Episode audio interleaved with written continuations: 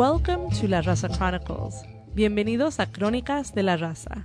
On tonight's program, we bring you Noticias Sin Fronteras, an interview on El Salvador's upcoming election, a discussion on food justice, which will be the focus of this year's Social Justice Forum, and a commentary marking the passing of beloved culture worker Alfonso Texidor. Y, como siempre, música. Listen and enjoy. We begin with the news.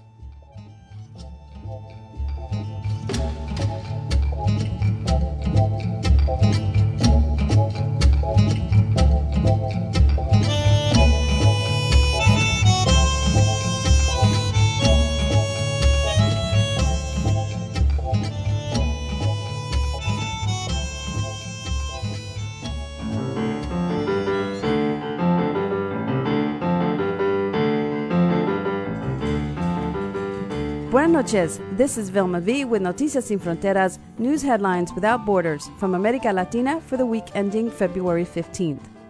Haiti. Ongoing street protests continue in Haiti, where a two day general strike calling for the resignation of President Martelly just ended this past weekend. The Haitian Electoral Council, which was formed in response to the political crisis, announced the first round of elections for this July for 20 senators and the entire lower chamber. The second round will be held later in the fall in October with the long awaited presidential election. Yolette Mangual, a member of the Electoral Council, stated, We are working very actively to organize free, fair, transparent, democratic, and inclusive elections in Haiti. Opposition groups continued their call for the immediate resignation of President Martelly. República Dominicana.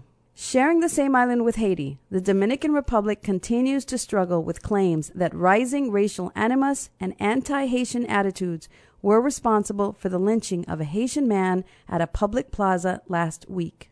The murder comes at a tense time for Dominicans of Haitian descent who have been targeted by Dominican immigration officials for the last year and a half. A 2013 Dominican court ruling denied children of Haitian migrants citizenship retroactive to 1930 unless they can prove that their parents migrated to the Dominican Republic legally.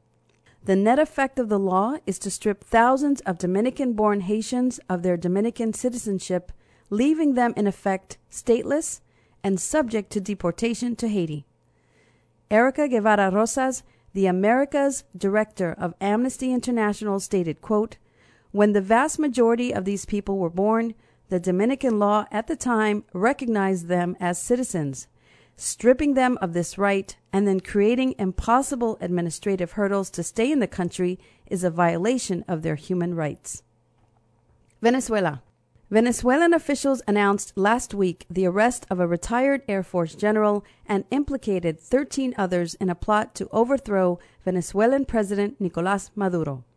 Maduro stated that the plan was to attack the presidential palace and other government buildings. This announcement came shortly after the country saw dueling protests and counter demonstrations commemorating the one year anniversary of anti government protests that took place last year in February. Mexico. Earlier this month, a team of forensic experts from Argentina questioned the Mexican government's official investigation into the disappearance of 43 male students from Iguala. The experts, who were hired on behalf of the families of the missing students, said that the evidence does not support the government's conclusions. The team, which is officially known as the Argentine Forensic Anthropologist Team, stated in their scientific report that they, quote, would like to reiterate that it doesn't exclude the possibility that some of the students met the fate described by the Attorney General, but in our opinion, there is no scientific evidence to support that in the Cocula garbage dump. The Argentine team was first established in 1984 to investigate cases of at least 9,000 missing people under Argentina's military dictatorship from 1976 to 1983. Brazil. And finally, this past weekend was Carnaval season in Brazil and all over Latin America, really. Today is Fat Tuesday, and it is the last official night of the annual Bacchanal, which is celebrated in cities all over the Caribbean, Latin America, and New Orleans in the United States. Over 1 million tourists are expected in Rio alone for the Carnaval, where top samba schools face off in dancing and percussion competitions. While Brazil faces a host of economic problems as well as water shortages from an epic drought and an unexpected rainfall at the beginning of the parade, that has not put a stop to all the dancing, drinking, and spectacular costumes that mark Carnival season for so many of us Latinos across the globe.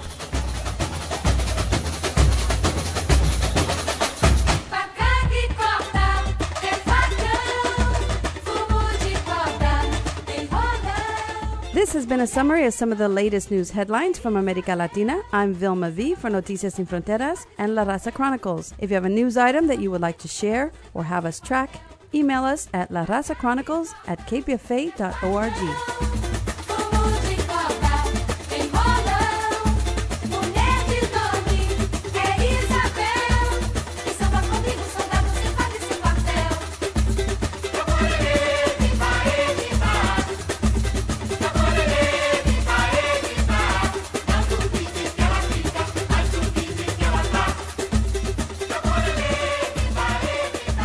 This is Nina Serrano for La Raza Chronicles. I have on the phone Carl Kramer. He's with the Committee in Support of the People of El Salvador. Welcome, Carl, to the Raza Chronicles. Hi, Nina. It's always good to be on your show. Yes, and what's wonderful about having you on the show is that you are so well informed and so tuned in to what's going on in El Salvador. And we're counting on you today to fill us in a little. We know that the progressive candidates won the elections, but what does all that mean and what can we expect? Well, Salvador Sanchez Cerén of the FMLN won the presidential elections last year. The National Assembly legislative elections are coming up this March 1st. And while the FMLN has the plurality in the legislative assembly, they don't hold the majority. And so the uh, the battle this year is for the FMLN to, of course, retain its seats, but to also gain more seats in the National Assembly so that it can move the progressive program of the, the executive branch forward. And in the number of progressive changes have happened in this past year, uh, expansion of health care, and as, as people have heard, security situation in El Salvador is very dire, and the government is responding by rolling out a, a plan that uh, focuses on violence prevention, providing more opportunities for young people, recreation centers, and then most importantly, job training and job creation to really go to the roots of the cause of violence, which is poverty. Uh, so for the government to continue on this road and to make the large corporations and particularly transnational corporations pay their fair share of taxes to pay for these progressive programs, the FMLN needs to retain it, uh, both the, all the seats it has and also to uh, work on gaining seats. And are there still corporate lawsuits against El Salvador? Uh, there's the Pacific Rim lawsuit, which is a, uh, a Canadian mining company since bought up by Australian mining company that is uh, it, attempting to extract millions of dollars from El Salvador because it was turned down and getting a mining permit uh, using cyanide uh, in a very environmentally sensitive area. Uh, that would have uh, threatened the water source for many people in El Salvador. In addition, there's um, a number of different U.S.-backed initiatives that are taking place in El Salvador. The Millennium Challenge Corporation Compact, the the new Alliance for Prosperity, and also an ongoing program that that uh, has been kind of the umbrella for a lot of neoliberal projects that the U.S. government has been pushing in uh, El Salvador. Are these projects basically pushing for tax breaks for the corporations? That is part of it. In a larger sense, it's pushing to create vast areas of zones for maquilas that would provide uh, the tax incentives and also exclusion from different labor protections. So these are basically, we would call them sweatshops. In, uh, in a nutshell, is the vision for the U.S. policy is to create um, just a vast, expansive sweatshop, modeling now in Honduras and then now demanding that El Salvador provide these kind of exemptions for transnational corporations. So, what do you think is going to happen in the March election? or is it too soon to tell? Well, polls are showing the race to be neck to neck. Of course, most of the polling agencies are uh, owned by papers and media outlets, but it does uh, look like it's going to be a close election. The Salvadoran version of the Supreme Court, which has uh, had long-term appointments from uh, the previous Arena administration has been issuing a number of edicts making changes in the whole electoral process favoring uh, the right wing candidate. In fact, what the shit taking place is that the the uh, elections now, the ballots are reflecting that uh, indiv- uh, focusing on the individuals rather than the political party. Um, and this is because um, Arena has become very discredited. Um, previous president been indicted for corruption and embezzlement. Um, that the actual Arena candidates are running away from the Arena brand. But the uh, the changes have taken place have also opened up to huge amounts of uh, corporate funding of these candidates, and so they're getting a lot of television play that uh, makes it, uh, you know, they're very uh, makes it appear that the uh, the most telegenic candidates are the ones that uh, are going to win the elections, and uh, uh, in the FMLN uh, is running on a very grassroots strategy of being out there talking to people directly, talking to them about the uh, changes that have taken place and and where the country needs to move forward. And you know, a big part of that is uh, addressing the uh, long-standing issues, uh, particularly the kind of the historic conditions of uh, poverty that are the legacy of a long period of, of U.S. imperialism and neocolonialism. We're looking forward to hearing about what happens at the election, so we'll be counting on you for our information. So thank you very much, Carl Kramer of the Committee in Solidarity with the People of El Salvador, CISPES. And thank you, Nina, for having me on your show again. Un placer.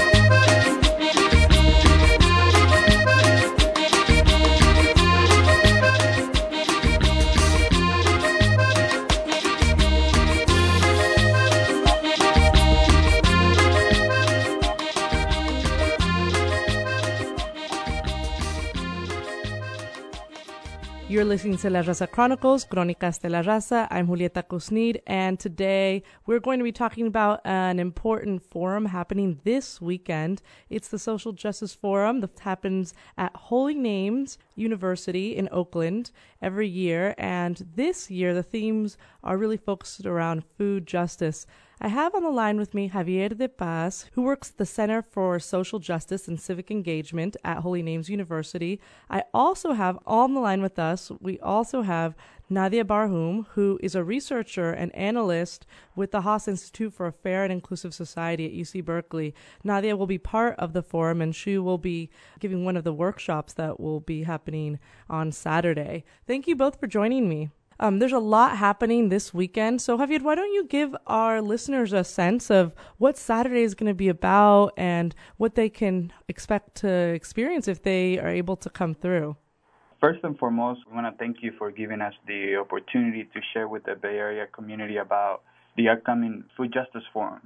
The Center for Social Justice and Civic Engagement at Holy Names University seeks to bring together community members to engage in dialogue about social justice issues and identify ways to take action through our annual Bay Area Social Justice Forum.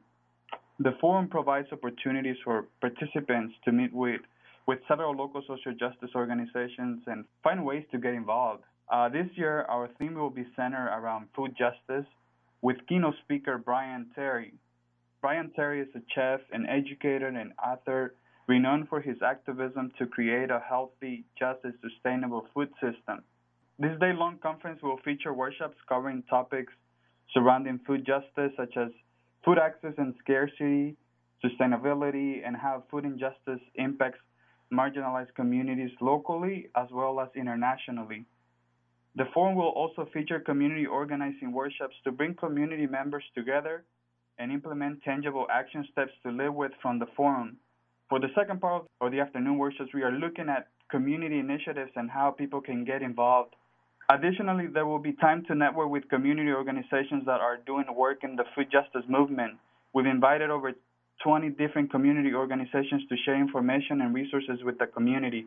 So that's what's happening this Saturday, the 21st, all day. It starts very early and it, there's just a lot happening that day. It's very full happening here in Oakland. And we are lucky to have a couple folks actually on with us. We're going to speak to Esperanza Pallana. She's the director of the Oakland Food Policy Council and she will be presenting a workshop at this Saturday's event called Structural Violence in the Food System. So Esperanza, thank you so much for joining us. This is a huge topic. It's a very important one. We only have a short time with you. Can you give our listeners a sense of some of the themes you'll be covering in this very important panel? I think what we're really going to be focusing on is the crossover between the, the many different issues that are being talked about looking within the city of Oakland, looking at housing and transit and food, and how at the end of the day, each of us, you know, that are working in these fields are actually looking to impact, to change, and in many cases transform the systems that we're working with. And within those systems are the barriers that we run up against, which I think are conveyed often in structural violence to our communities. You'll be part of the Holy Names annual Bay Area Social Justice Forum. How can people connect to your work at the Food Policy Council to stay up on all the great work that you all are doing? You can find out more about the Oakland Food Policy Council by going to our website, which is oaklandfood.org. We also welcome people to join us at our public meetings, which are held the third Thursday of each month from 5 p.m. to 7 p.m. And you can find additional information by looking on our website about location and by contacting me as well. And I think that um, the more that we uh, talk about it and have community dialogue around looking at actual structural violence and calling it what it is, the more fruitful our dialogues are going to be. So we also have on the line with us Nadia Barhoum. She's a researcher with the Haas Institute for a Fair and Inclusive Society at UC Berkeley. So Nadia, I know you'll be speaking at the forum, focusing your work on the role of corporations in global food systems. My intuition tells me that the role of corporations is not a good one, but um, why don't you give us more context and give our listeners a little bit more information about what you're going to be sharing during your workshop?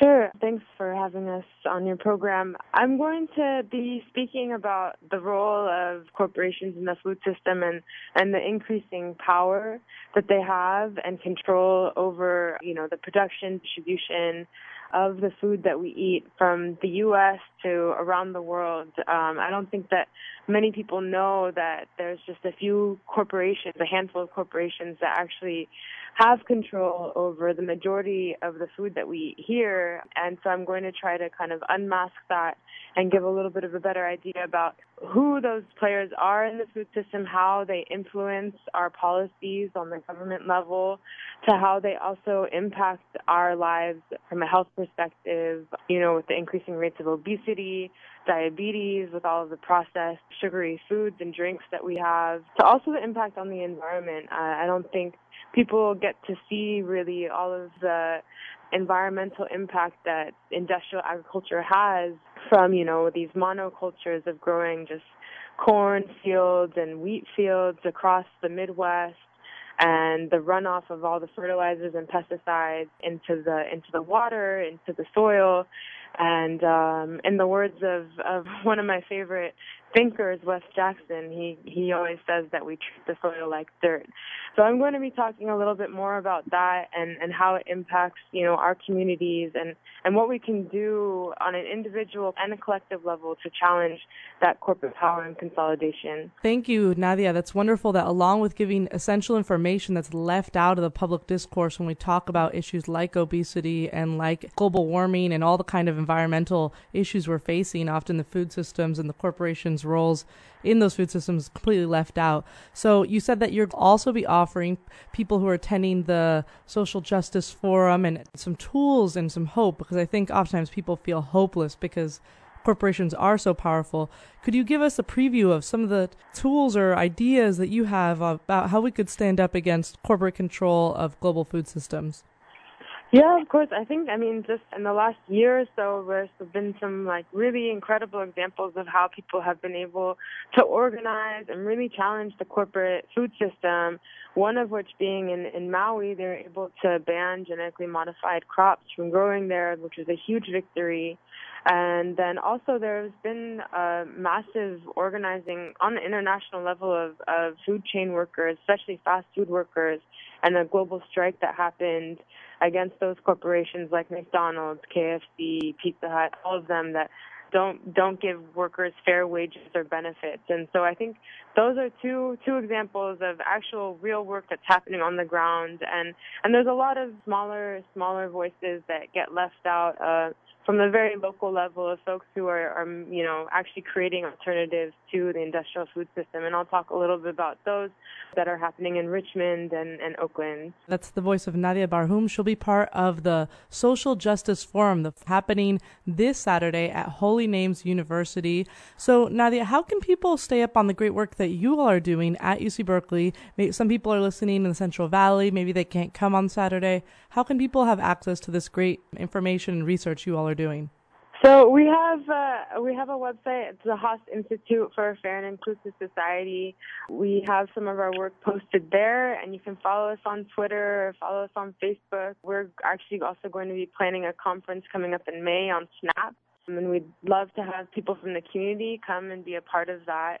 And you can find me online and reach out to me if you have any other information you'd like to share. So, Javier, why don't you give us some more of a sense of the details? People are probably excited, they want to sign up. Sure. Uh, so the event is happening this Saturday from 8:30 to 3:30 p.m. and it's happening at Holy Names University, the Valley Center for the Performing Arts, 3500 Mountain Boulevard, Oakland, California. To access the registration page, people can go to www.hnu.edu slash social justice and that will take you to our registration page and you you can have access to to the to worship descriptions as well as the the schedule of the day. The morning worships are really about bringing that information to the community to people you know who who uh, may not be familiar with the with the issue of food justice and we're going to have presenters from, from the community. Uh, one of the, the workshops that we're offering is called Social Justice, Food Justice, Education, and the School Meal Program. And this interactive session will engage participants in the intersection between social justice, food justice, education, and the school meal program here in Oakland. We're also going to be offering Food Justice 101 with Leon Davis from Hub Collaborative. In this session, participants will review the unique barriers that East and West Oakland face in relation to food justice by looking at health disparities in income disparities, high crime rate, low property value, and the connection to food access. We are also going to have youth speak. Present here, they're going to lead a workshop titled The Bigger Picture. In this workshop, the, the students will be sharing testimonies on how type 2 diabetes and unhealthy environments impacts the community. And in the after in the afternoon, what we're looking at is really initiatives that are happening in the community, and we're gonna have Sarah Ting from uh, Youth Hub Collaborative as well. This uh, this workshop, she's gonna be working with young people from the community and and sharing with us how she organizes young people in the community to develop projects that are food justice oriented. We're also going to have Professor Claudia Albano from the School of uh, Social Welfare from UC Berkeley, and she's going to be talking about how we can organize because a lot of folks what we found from the previous years is that a lot of people they have ideas and, and they have projects in mind but sometimes they may not necessarily be familiar with the organizing process and so we're going to have professor claudia share with us an overview of the theory and practice of grassroots community organizing. Uh, we want to we want to make sure that this forum is accessible to everyone, and we would definitely love to have um, young students from the community here and, and from our sister universities. So what we're doing this year is we're also providing uh, scholarships that will cover the registration costs. And if anyone needs a scholarship, they can just register. And there's an option when when you go to the registration page where you just click student and and you can register for free. And for uh, people who are not able to to make it because they you know they have other plans or they have to work, we are gonna be recording and and of course uh, we're gonna have uh, local news uh, reporters uh, covering the issue, and you can access this. We're gonna record the keynote address, and we're gonna upload that to Holy Names University uh, YouTube channel. If you just type Holy Names University YouTube channel, you should be able to to act, to get to the to the YouTube channel that we have. Thank you, Javier. It's an all-day event. It'll be an opportunity for those who are interested in this issue to connect with organizations and get more information. You decided on food justice. It's a really important issue. It's connected to so many things.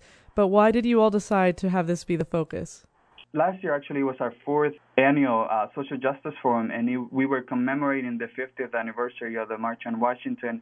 And every year at the end of our conference, we ask people from the community and students as well. We hand out a survey and we ask students and, and community members what they would like to see the following year. And everyone from all the surveys that we received, they wanted to have something around food and so that's how we, we, we selected the, the topic for this year. Give folks the information again. Where can they read about it and register online? Yes. So the registration is go to www.hnu.edu slash social justice. And we also have a Facebook page. We have, um, aside from the forum, we also have other events that are open to the community. Our link to our face- Facebook page is www.facebook.com slash CSJCE. And we post all of our events to our Facebook page.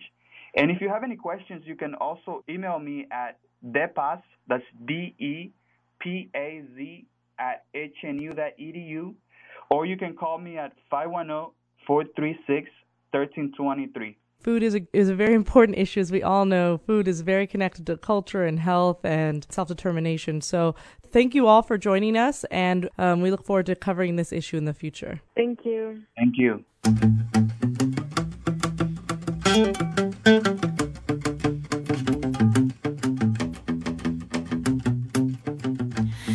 Lo imposible.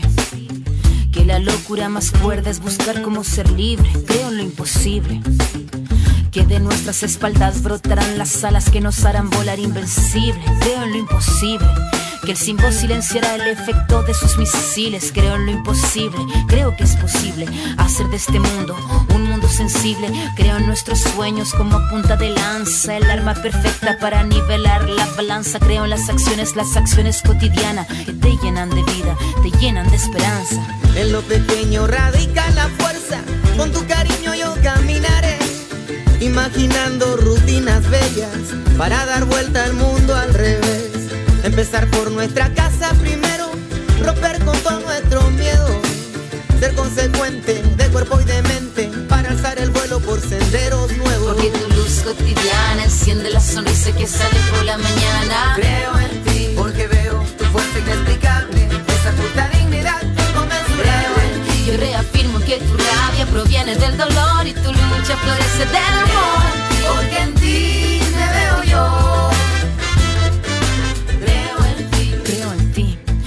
problemas y dilemas, con trabas, con vallas, con tropiezos y con penas. Creo en el cotidiano que hemos hecho mano, tallado con el paso de lo que caminamos. Nadie muestra su careta, sonrisas y moriguetas. Solo esconden la verdad, desarticulando la micropolítica de la vida personal. Creo en nuestros sueños, volando para el cielo. Creo en tus acciones más fuertes que balas, transformando nuestro barrio al final de la jornada con ideas que el dinero convencer los convencidos, ni a predicar a los que se sienten vencidos. Yo vine a compartir con quien haya entendido que la pelea empieza por el nido. Porque tu luz cotidiana enciende la sonrisa que sale por la mañana. Creo en ti, porque veo tu fuerza inexplicable, esa puta dignidad inconmensurable. Yo reafirmo que tu rabia proviene del dolor y tu lucha florece del amor. Porque en ti me veo yo.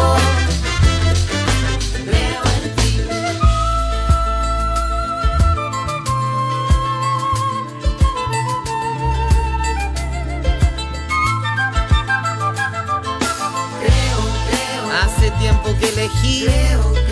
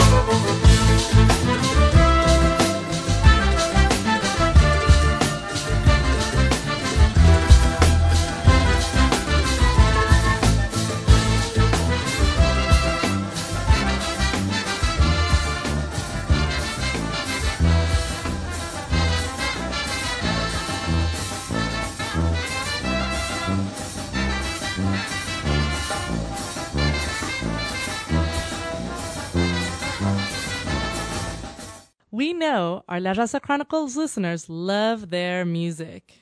We have a ticket giveaway for an upcoming show on Sunday, March 1st, The New Generation of Young Flamencos. It's a flamenco concert at the Mountain View Center for Performing Arts, 500 Castro Street, Mountain View, California. The Flamenco Society is pleased to present directly from Spain an exclusive appearance of the new generation of young flamencos who are the Spain's top young flamenco artists.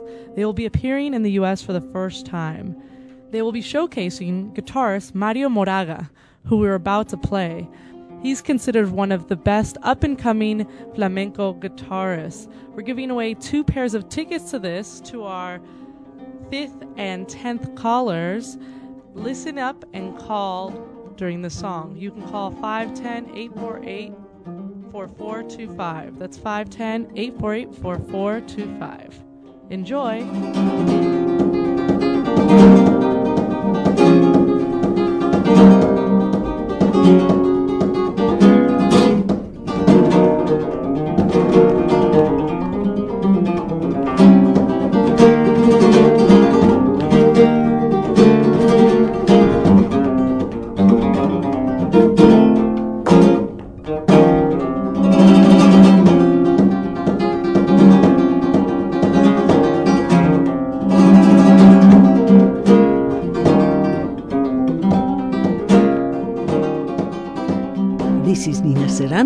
Commentary for La Raza Chronicles.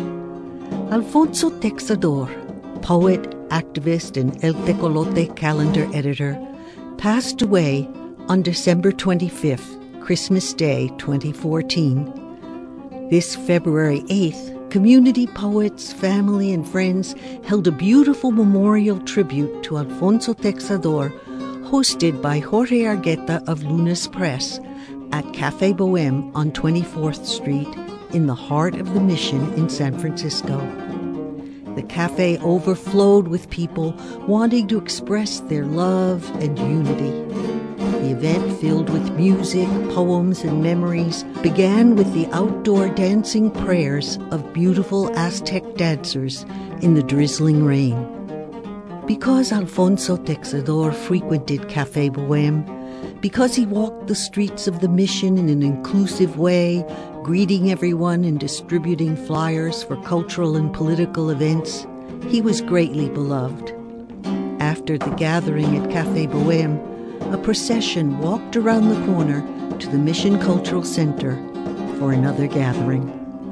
Among the poets paying tribute was the first Chicano poet laureate of San Francisco, Alejandro Murguia who declared that Alfonso Texidor was the mayor of the mission, and as such he should have the alley around the corner from La Boheme be named after Alfonso. Poet Francisco X. Alarcon wrote this poem. This is Francisco X. Alarcon's poem. It's a small alley, the side street next to Cafe Boheme the Mission Rescue Chapel for poets, artists, and other misfits. It's a daily, dead end back street of only few yards, but it is big as you really want it to be. For me, it's Alfonso Texidor Boulevard, a via poetica, a camino real, a magic passage leading to a verdant island and the stars. You will change forever just by walking by it. The revolution starts very deep in the heart. If you listen hard, you will hear the call of the tropical coqui announcing a new day. The voice of the poet thundering, A cortar caña! You just heard me read Francisco Alarcon's poem for Alfonso Texidor. My Google search shows that texidor is derivative of the word tejido, weaving. Alfonso's journey through life spun a web of community. He trundled down the 24th Street corridor down to La Boheme in the Mission Cultural Center and spread the word. The words that made us a community, even if the forces of greed evict families into the street and their possessions into dumpsters and carry us to different geographic location where it follows us. Alfonso was a man of few resources, but he used them well. He had bad health, often no phone or computer access, living in a small hotel room. But he reached people by walking down the street and talking to them, as simple and beautiful as that.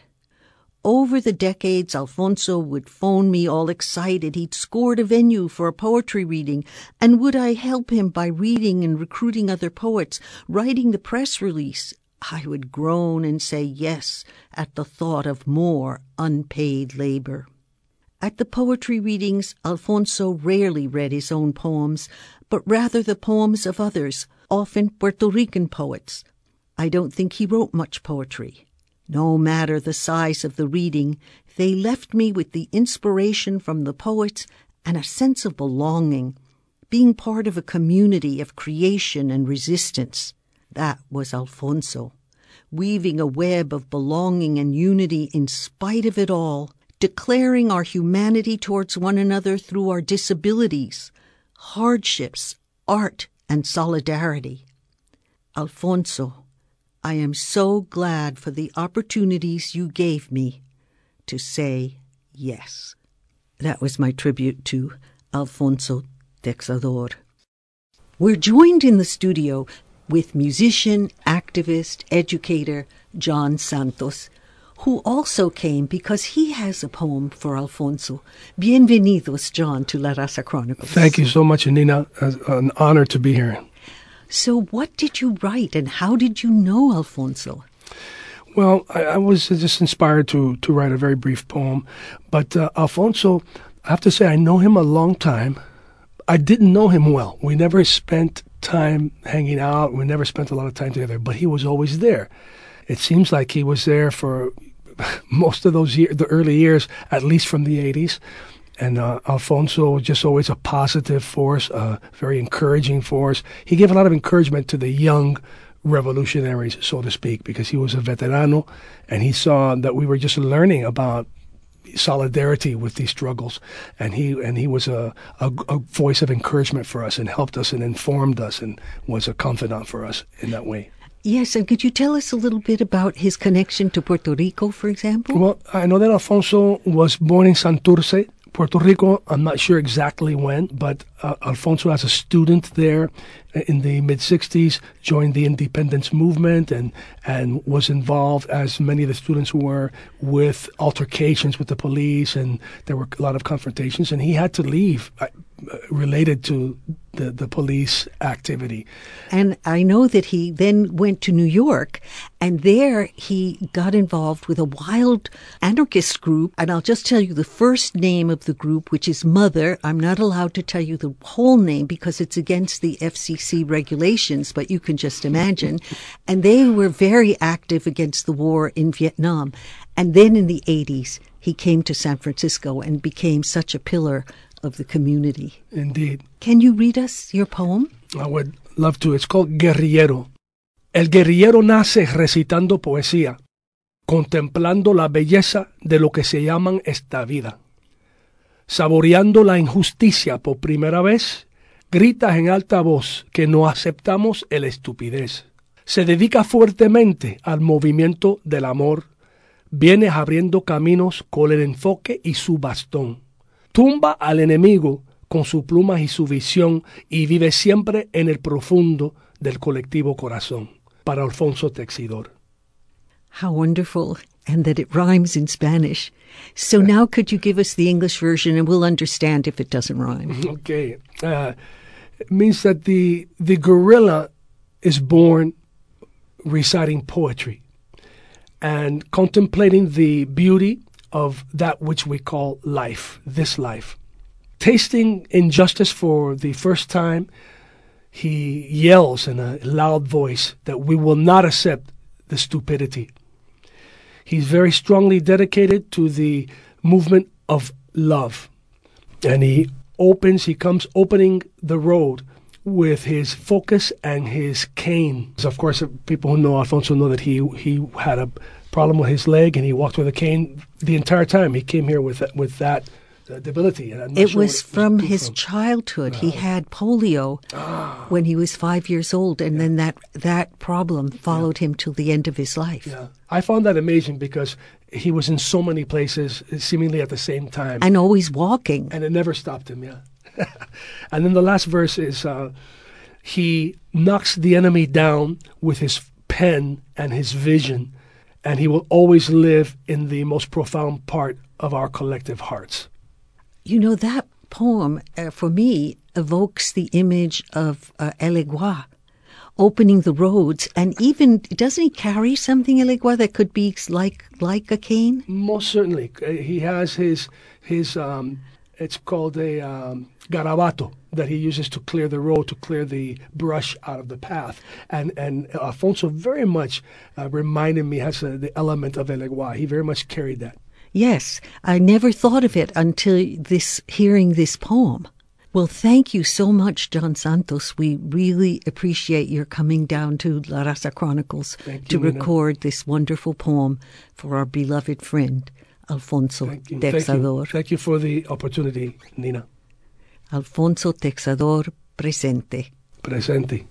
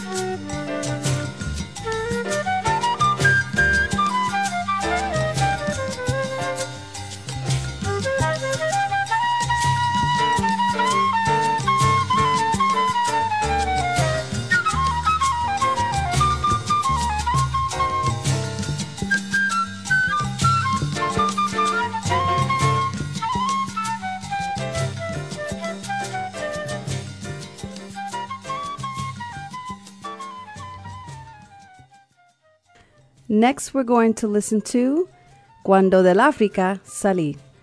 This is from John Santos' CD Filosofía Caribeña, Volume 2, John Santos Sextet and Friends, Cuando del África Salí.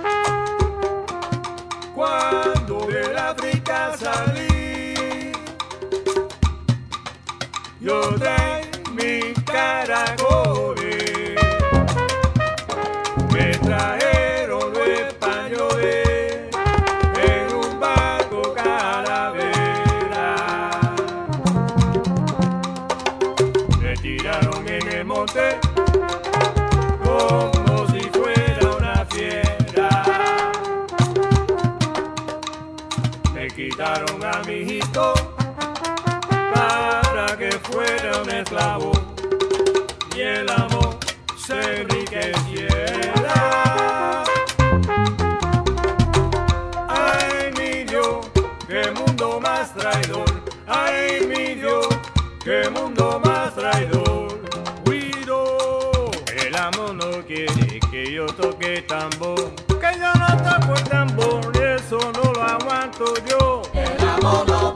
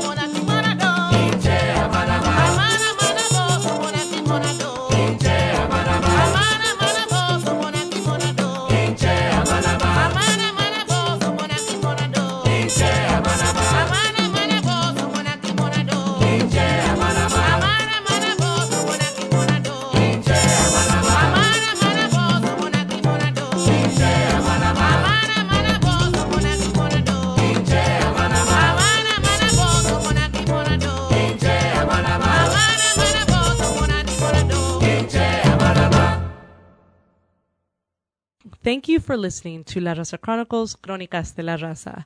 You can stay up on our news by liking our page on Facebook. You can also listen to past shows by listening to our archive on SoundCloud at soundcloud.com slash La Raza Chronicles. Muchas gracias y buenas noches.